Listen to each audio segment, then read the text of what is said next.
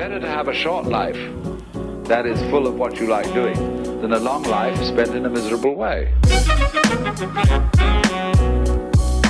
Welcome to Footwork. All right, all right, all right. Before we get started today, we just wanted to say welcome to the club. Footwork.club is now live, the official footwork website where you can find all the footwork content, including some new features. That's right. Along with our podcast and guests, you can find exclusive written articles, including blogs about our own stories, free products that can help with chasing the dream, as well as our first official merch. All that and more. So join the club. All right, David Rowley, welcome to Footwork. Thanks, guys. Thanks for inviting me. Yes, absolutely. Now, I have to start off because it is very, very similar to my path. Um, at 21 years old, you were a high school teacher or a, a school teacher um, playing in the second league in Australia, and you decided to make the jump. Can you please uh, dive into that and give us some insight? Yes, I was playing second division in Australia. I grew up in a place called Brisbane. So the NPL Queensland, which is the second division, Australia's broken up into the second division is broken up into different states. So I was playing that and then doing my education, uh, teaching, science teacher. And then I was uh, playing and also teaching. And then at 21, I decided to uh, go to Thailand. I had a friend that was playing there at the time, and he introduced me to an agent. And then they uh, took me to some trials and eventually found a uh, team in a place called Chumphon, which is six hours south of Bangkok. Awesome. And uh, I myself also studied and was uh, was doing my student teaching at the time, but I, I, knew that I was going to take the jump to play pro. I kind of decided that a few years earlier. But what made you uh, decide that it was the best time to, you know, hang up the school teacher clothes for for a bit and uh, chase the pro life? Should I be addressing you as sir as well then? no, no, no. it's a bit different. yeah, like um, I always wanted to play professional football, and semi-professional wasn't really enough in in Australia. We were only training three times a week, and then I'd been to Thailand before on holiday, and I thought it'd be a, a great opportunity, um, yeah, to play professional full time in Thailand. Brilliant. Now, um, our motto here at Footwork is make your own path. You know, not ch- not not doing t- taking the normal route, just like you've done. Now, what does making your own path mean to you? yeah, I mean, like everyone's got their own story. Um, every story is unique. For me, I wanted to just play football. I love traveling, so decided to pack up and, and move overseas. And that was when I was 21, and now I'm 31, so already 10 years overseas, and yeah, had had an awesome experience. Mm. I bet it went super quick too. Now, um, when you were 21 and you were faced with that decision, kind of knowing that you wanted to go play pro, um, and semi-pro not being enough.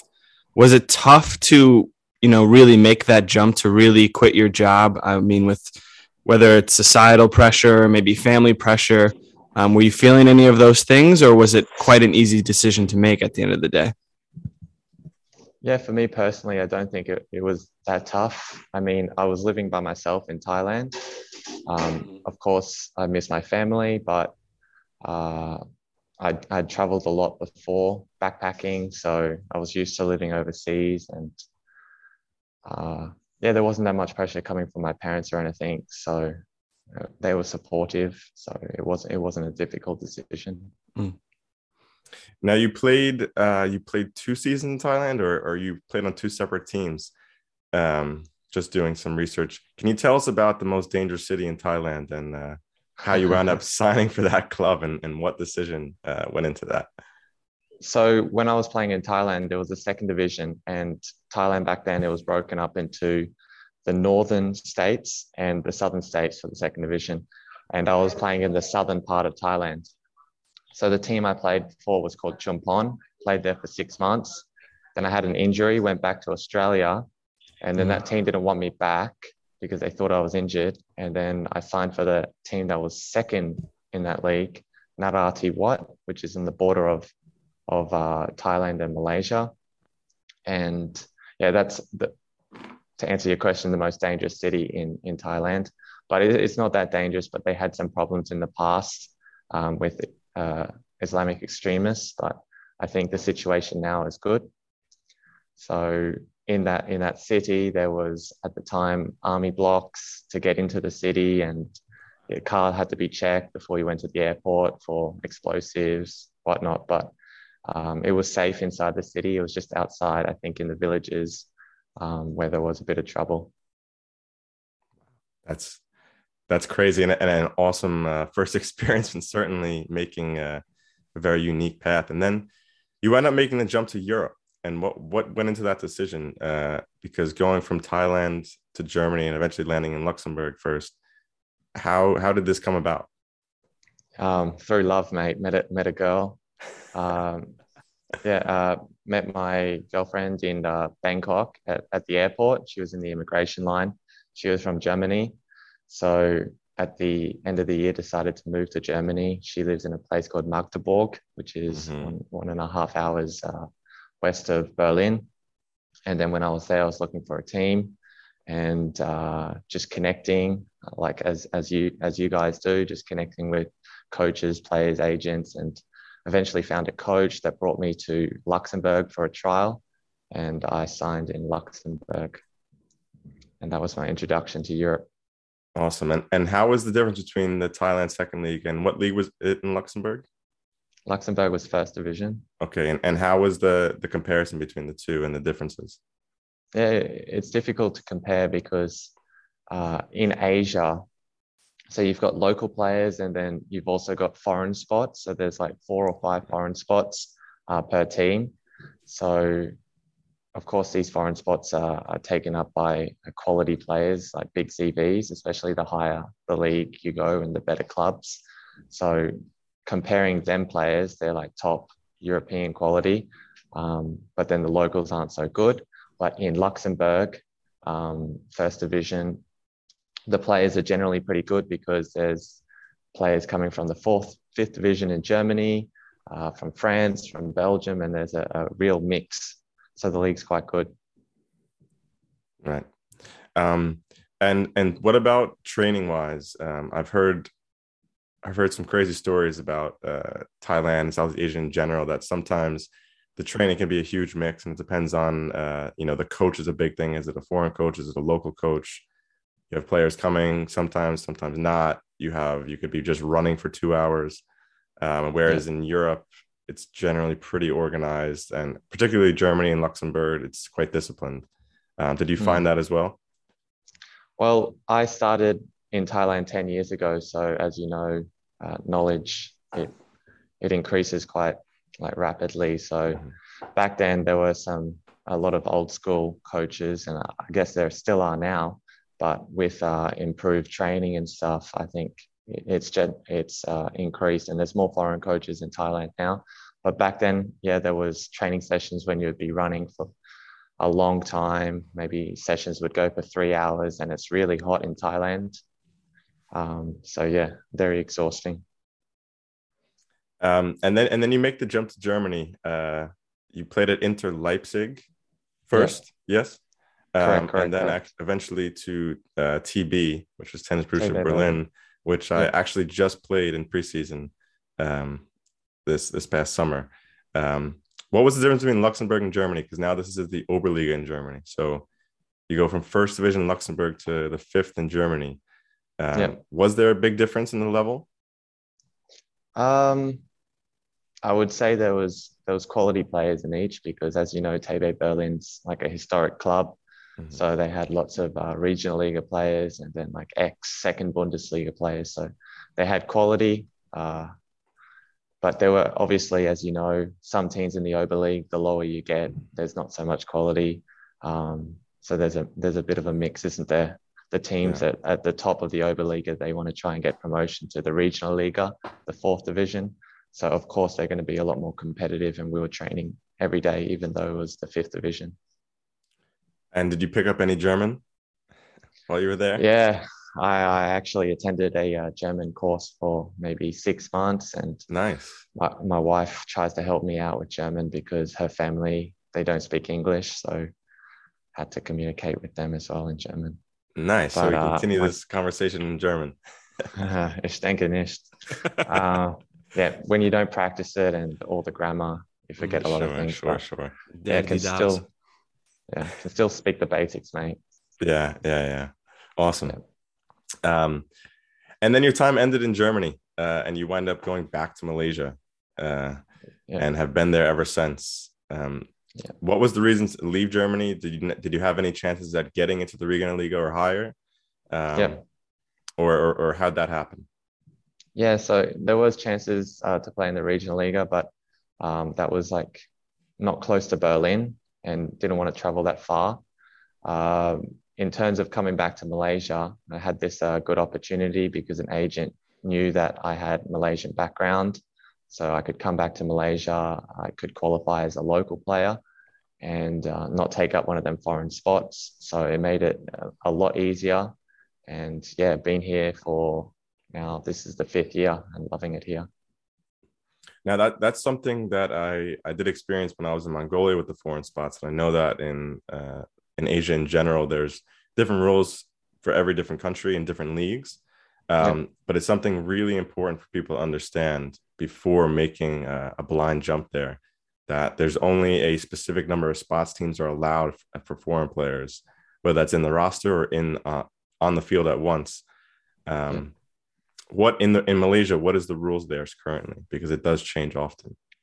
Yeah, so at the moment in Malaysia for the Super League, which is the first division, you're allowed three foreigners from any any place, and then you're allowed an Asian quota. So when I originally came to Thailand, I was under the Asian quota coming from Australia, and then uh, there's a Southeast Asian quota. So if you've if you've rep- represented your country um, in Southeast Asia, for example, the Philippines, Thailand, you can also fill up one of them spots.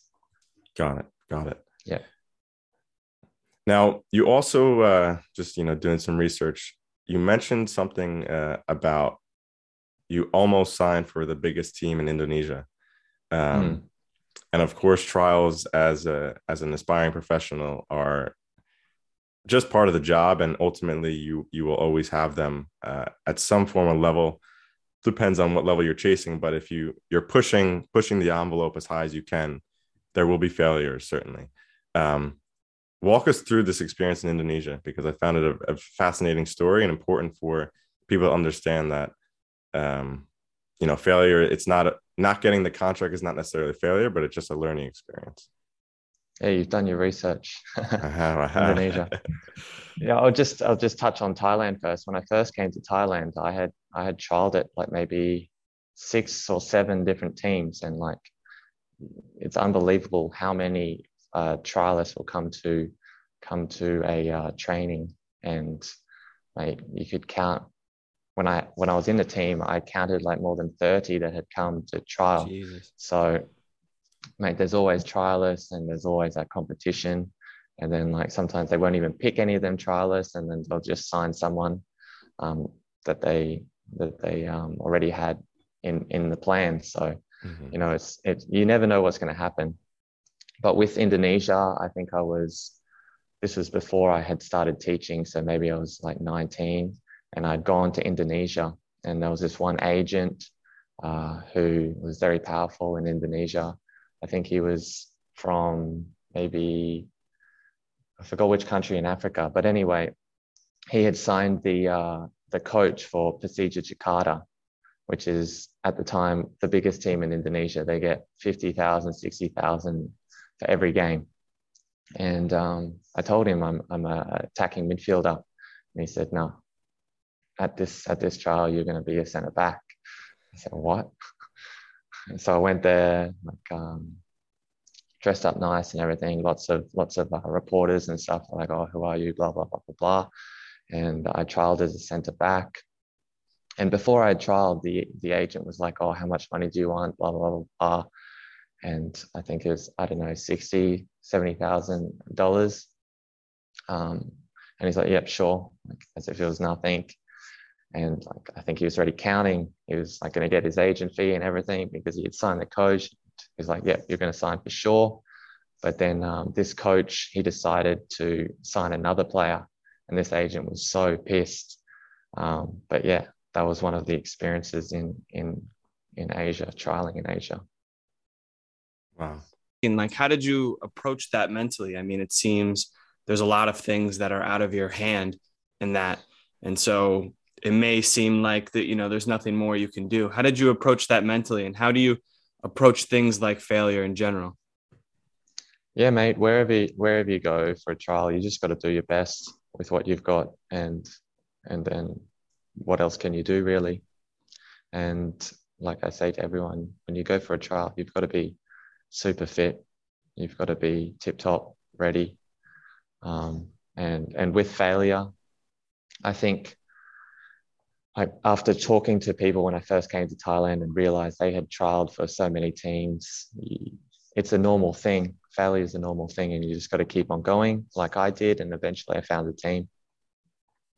Right, and and what would you recommend as the best way to get trials? Um, because a lot of people like to sit home and email clubs, and you know they're halfway around the world. Say they're in America and they're emailing teams in Thailand, but the reality is that the chance of that happening, like you said, because there's so many players in every country looking for trials, that we find at least that the best way to get trials is just to be in country, say, "Hey, I'm here.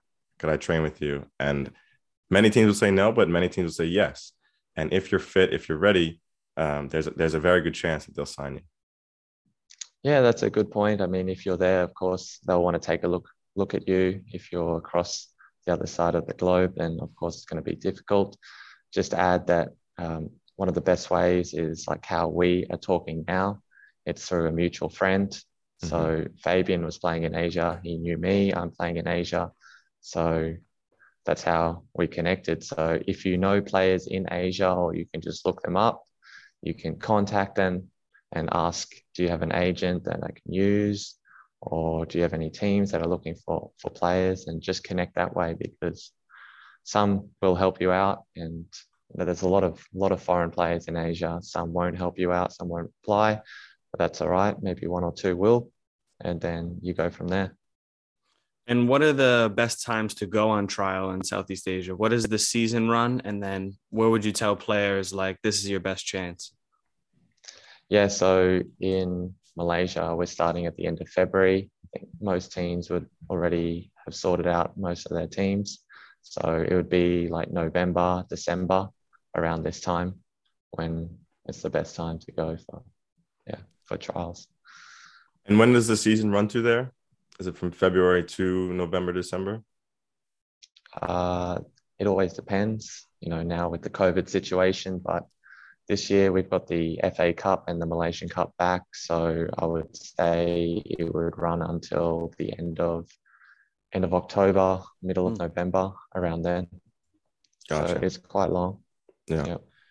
Now I do want to get to the FA Cup, but um, before we do that, let's go back to your your beginning in Malaysia when you first got there. Um, yeah. Who did you sign for? How was that experience coming from from Germany? Um, and yeah, let's let's go from there. Yeah, I, I signed for a team first called uh, Negri Sembilan, but um, it wasn't it wasn't that good. Uh, I had a knee injury, so I didn't really play there. Um, but yeah, it, it, I've my my my background is Malaysian, so my mother she's from Malaysia, and I love living in Malaysia. The food's good, everything's good. So it, it's different from Germany. Germany has the winter and a different a different culture, but Malaysia is also beautiful. So it's very happy here. Yeah, yeah.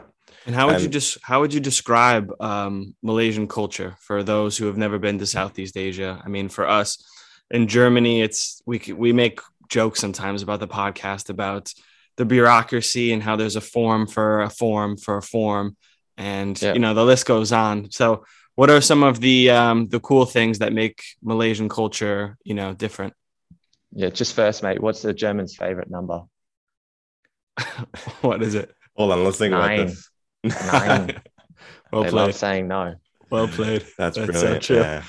Um, but yeah, mate, uh, Malaysian culture, it's it's uh, very laid back. Um, yeah, very laid back, easygoing people um, which is sometimes a problem because they don't like to work that hard, especially mm. on the field. So, okay.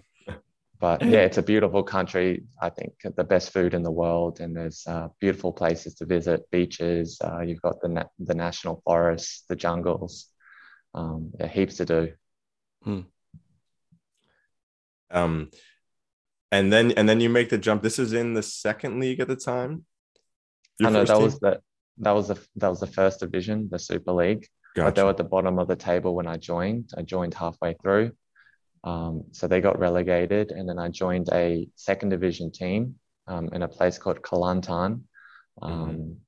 because I I hadn't played, so I was I was trying to find a team just to play. It was a small team, but um, after the first leg, many teams wanted me, and I signed with uh, Kedah, which is uh, one of Malaysia's biggest teams, and and did well there. Yeah, and and let's talk about uh, you make a move to Kedah. Talk us through this FA Cup run, because incredible scenes. Um, hmm. A packed stadium, eighty thousand fans.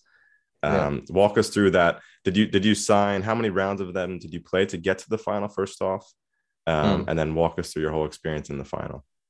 Yeah, well, it's crazy how football can change. Like six months earlier, I had a, a small knee operation then I went to this small team and the situation wasn't good. And then I, I joined Kedah and, you know, they have like a lot of uh, very good players and it's a big team, uh, a lot of support. And we were in the, it was the FA Cup. And first of all, there is like, it's, it's a knockout competition until you get to the quarterfinal and then you play home and away. Mm-hmm. Um, we, we got through that, semi final got through that. And then the final, it's always held in Kuala Lumpur at the National Stadium, Bukit Jalil, and it fits 80, I think 85,000 people.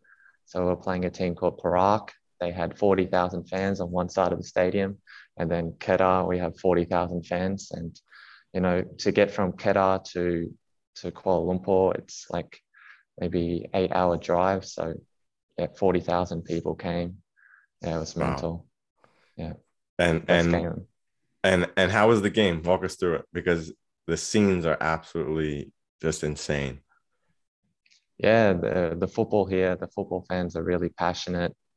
Um, yeah, nothing like I had experienced before. You know, eighty thousand.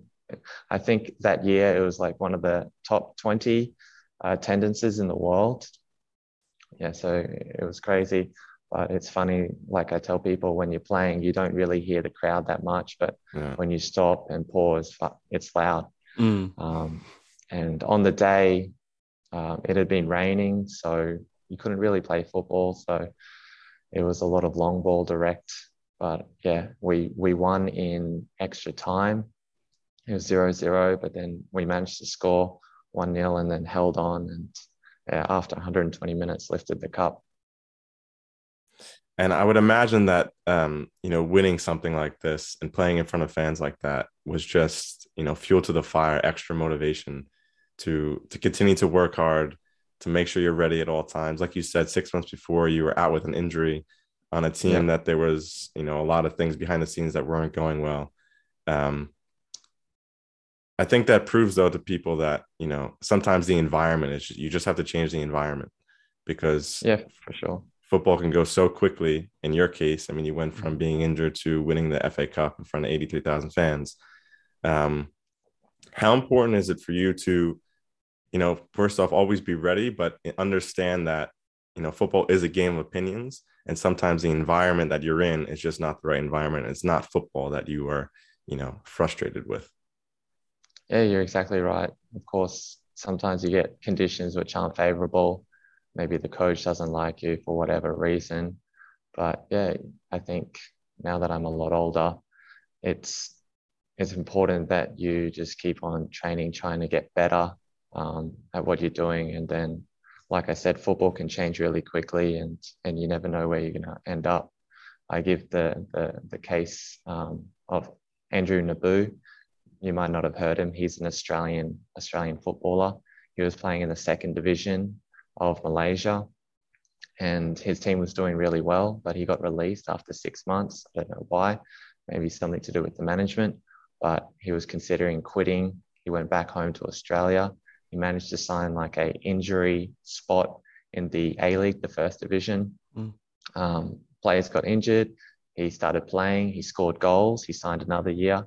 Started scoring a lot of goals, and then uh, Japanese team Urawa Red Diamonds signed him up in the J League, and then that year, the World Cup was starting, um, and he got called up for the Australian national team. And just That's crazy. two years two years prior, he wanted to quit football. Wow. Did you have so- any did you have any experiences like that when, you know, times were getting tough where you felt like maybe I've given football everything and it's time to start something else or did you always have that inner innate belief that you would, you know, that it would pay off? Um, difficult question. Like I was still enjoying my football, even though I wasn't playing at the highest level, like playing full time, even though the money wasn't good. Um, but yeah, I always wanted to play higher, but I always knew that, you know, if not, if it didn't work out in the end, then I could go back to to doing something else. Mm. So, kind of connecting with that, I guess, and connecting with um, you just having an earlier job as a teacher. I think a lot of people who have a dream of playing may feel cemented in a job or comfortable in their situation. What advice do you have to people like this um, that may have the aspirations or the dream to play professionally, but just feel too cemented and comfortable in their position, whether it's a job or in at home and not wanting to play abroad? Well, just to answer that question, I feel that, I mean, if you if you want to do something, then you will do it. If you want to change, you will change. So I guess you don't want it that much to lo- uh, to leave a secure job. Do you know what I mean? hmm Yeah. I Yeah. mean, Yeah, as simple as that, telling it, telling it like it is. Yeah, I agree. yeah. If if you want change, then you will change it. If not, then you won't. Mm. Um, and and you wind up winning the FA Cup with Kedah, but then you changed teams that following year, or you played another season with them uh, before moving to to Penang. Yeah, so because we won the FA Cup, uh, we qualified for the Asian Champions League, um, and I signed another year contract with Kedah, and uh, we went to South Korea early in that year, and we played against FC Seoul, but yeah, we got smashed. Um, Korea's obviously another level Mhm. compared to Malaysia, um, but then uh, came back, played a few games, and then COVID, COVID happened and yeah, we didn't play many more games after that. At the end of the year, I, I moved to Penang for the next season. Gotcha. And is it very common, um, you know, season to season to change teams? Do do many foreigners do this? Um, constantly, not rotating, but looking for new opportunities at the end of each season. Yeah, it for a foreigner, it's very rare that you stay in one place. I mean, fans they always want new players, new faces, and I think it's exciting, but it's hard to build a good team. Um, there is like one team called Johor in Malaysia who are like the best in Malaysia. They play in the Asian Champions League. They have a team that they keep together. A lot of the players stay there for years, but other teams, yeah, locals, foreigners, they're always changing, Mhm. changing coaches, changing players, everything. So a lot of players um, have changed teams in their in their career in Malaysia. And you mentioned at the FA Cup that it's it was split 40,000, 40,000 for the fans. How ingrained is is soccer, is football um, in the Malaysian culture? I mean, do you do you get spotted when you walk down the streets? Is it something like this, or um, is it quite um, you know? Are there other sports that kind of are, are a bit more popular there? Yeah, it's pretty much only football. So yeah, everyone everyone knows everyone. Um, yeah, football's the main sport. Uh, badminton, it's small sport, but yeah, soccer's the main the main sport here. There's no there's no rugby, no NFL or anything like that. Do you play any badminton? No, mate. pretty Not- pretty not bad at that. Yeah. No. Um, cool. Um, now, you have been in Malaysia for a number of years now. Do you um, do you see yourself, your future self, staying there? Do you do you want to play somewhere else? I know you have you've said you had Malaysian background, so I guess that helps. Um, not being taking up a foreign spot. Um, teams obviously would really want a player like you who is foreign but doesn't take up one of those valuable spots. Um, do you see yourself staying in Malaysia or or making a move somewhere else? Yeah, loving Malaysia. My wife and I love living here. Got lots of friends, so um, yeah, would would definitely uh, yeah probably stay here for the next few years. Maybe maybe head back to Thailand, play a season there, but but at the moment, yeah, loving loving Malaysia. So happy here. And once you're once you're in Southeast Asia, is it? I know you said that there's there's jumping between teams, but is there also jumping within countries? Is that pretty common? In terms of players going to different countries, Yeah, within Southeast Asia, like if you've cemented or made a name for yourself, say in in Malaysia or in Thailand, is it is it much easier to get into the to the other countries? Yeah, definitely for sure. Like uh, you mentioned Mustafa Zazai before, he played in Thailand before, and then he was playing with me in Malaysia for a team called Kelantan, and then after that he went to Cambodia. So yeah, you you do see a lot of players jumping from like Malaysia to Indonesia, and all over the shop. And how would you compare um, Thailand and Malaysia? Are they very similar in terms of football wise in the leagues? Uh, Thailand, I would say, is a better league than the Malaysian Super League, the first division in Thailand. Um, but then again, you've got Johor from Malaysia, which can compete with the with the best Thai teams. But overall, I think Thai players are technically better and um, more professional. Yeah, Thailand is top, and then maybe Vietnam and Malaysia, and then underneath that, you've got Indonesia, uh, Cambodia, Singapore. So that's how the rankings are in So Asia. Vietnam is a strong league. Yeah, Vietnam's a strong league. They've got some uh, very Vietnamese players are very dedicated. I think it's ingrained in their culture, hardworking, and uh, at the moment they're, they're doing well. They've got like Korean coaches that are coming in there and transforming the league. Awesome. Um, now, I guess we could go on to a little bit of a, a quick fire round, not so quick fire, but just a few questions um, that we asked many of many of our guests. What was what has been your most difficult moment so far in football? Yeah, I would say injuries, having knee injuries, having operation, and then thinking, um, yeah, you're not the same player. You're not as quick. It's harder to turn, and there's pain. So I think dealing with that. And what was your most proud moment, your your best achievement in your opinion? Yeah, I would say winning the FA Cup in, Mm. in front of so many people, in front of family. They had travelled from Australia. So, yeah, it was great. If you weren't a footballer, what would you be? I'm not sure, mate. I, I enjoyed teaching, um, but not sure whether I would continue that uh, full time. I was doing it part time as well when I was uh, when I was playing football in uh, Berlin and also in uh, Luxembourg. Part time was fun, but who knows, mate? I like traveling, so maybe incorporate something into that. Nice. And best advice you ever received? Best advice. Um, not sure, mate. a lot of, lot of advice. Yeah. A lot of A lot of advice. advice. Yeah. Any just enjoy uh, how- Just enjoy life. I mean, Okay.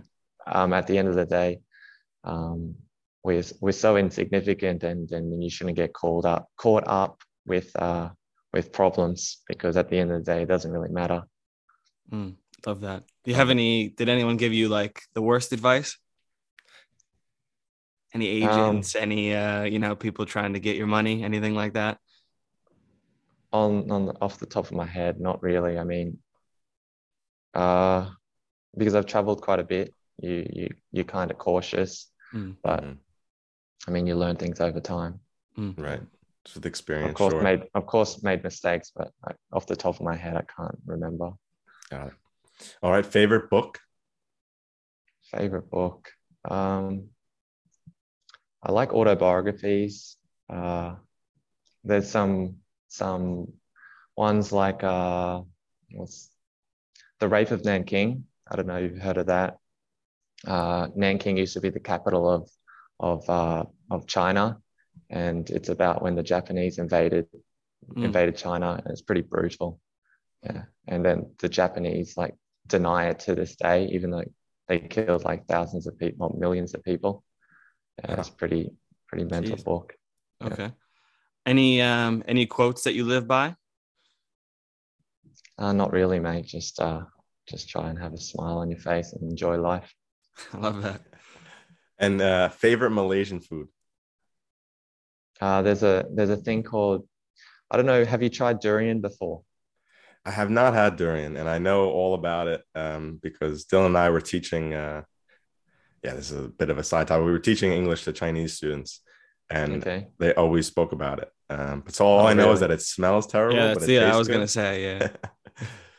Yeah. So in this in this uh in this team that I'm playing at, it's called Pahang. Um, this state they make the durian into like a soup, and then they cook it with a a, a river fish, and yeah, it's beautiful. That's Mm. probably my favorite food. Ikan patin tempoyak. There's a mouthful. Wow. Okay. Do you speak Malaysian?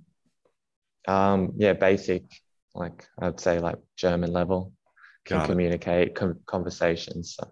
How the Malaysian? How is the Sorry. English level there? Sorry.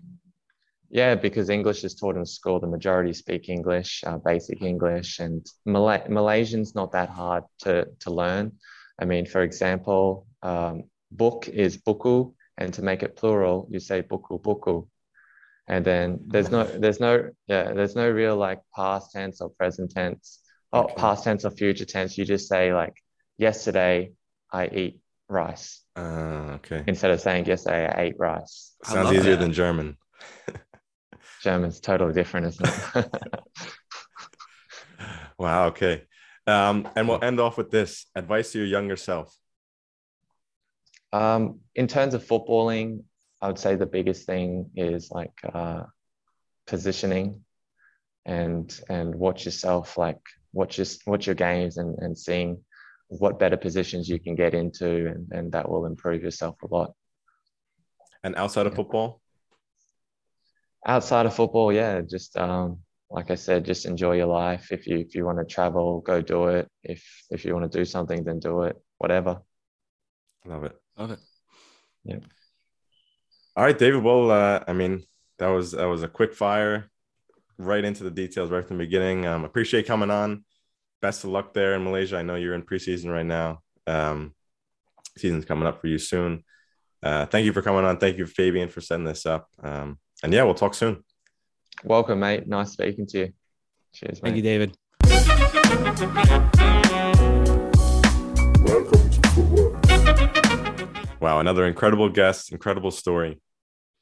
Yeah, completely agree. I mean, what really stood out to me is football can really change just like that. You know, like you could be so close to success, so close to achieving a goal. And, you know, you just got to keep going. You got to be hungry for more. And that's what he did. You, you never know what's right on the other side of the work that you're putting out. You could be so close to a dream. So, really, what I took of that is, you know, enjoy it. It's simple. If you want it, go get it. That's what I heard. Absolutely. And I, I also love the fact that he just spoke about when he was a teacher or working part time. It was like, if you want something, just go get it. Like it's it's really not that complicated because if you don't go get it, you just don't want it enough. And there can be circumstances that put you in that situation. Uh, maybe you're tied down to something, but at the end at the end of the day, you do have the final decision on it, and it is that simple. If you want something, um, you know, for him, he went out and just left Australia and went to Thailand. And after a number of trials, uh, you know, found a team and, and made his place and went on from there. And I think sometimes it gets a little overcomplicated, uh, or people overcomplicate it by thinking too much. Where really, it is that simple. If you want, if you want something, just go do it, or just go get it. Um, and I think he exemplified that really well. Yeah, completely agree. So thank you, David, so much for coming on. For those of you, you can follow David on Instagram, David Rally eight. He also posts such great content on YouTube. Uh, David Rally, search him there. And yeah, we wish him the best of luck in his new team, his new endeavor, and we'll be following along. Absolutely. And lastly, we'll end it on this. Make sure you check out the website, footwork.club, and uh, go ahead and join the club there. Footwork is sponsored by ourselves. Also, Kong Fitness and Merchant Designs, baby. Follow us on Instagram at footwork underscore podcast. Twitter is at footwork podcast. YouTube and Facebook, just check out Footwork Podcast, search it. Email us if you need anything, any questions at footworkpodcast at gmail.com. And remember, plug, plug, pass. Tell your parents, Amazon delivery guy, mailman, I don't know who, just tell them. Like, subscribe, review, all of it helps. Danke.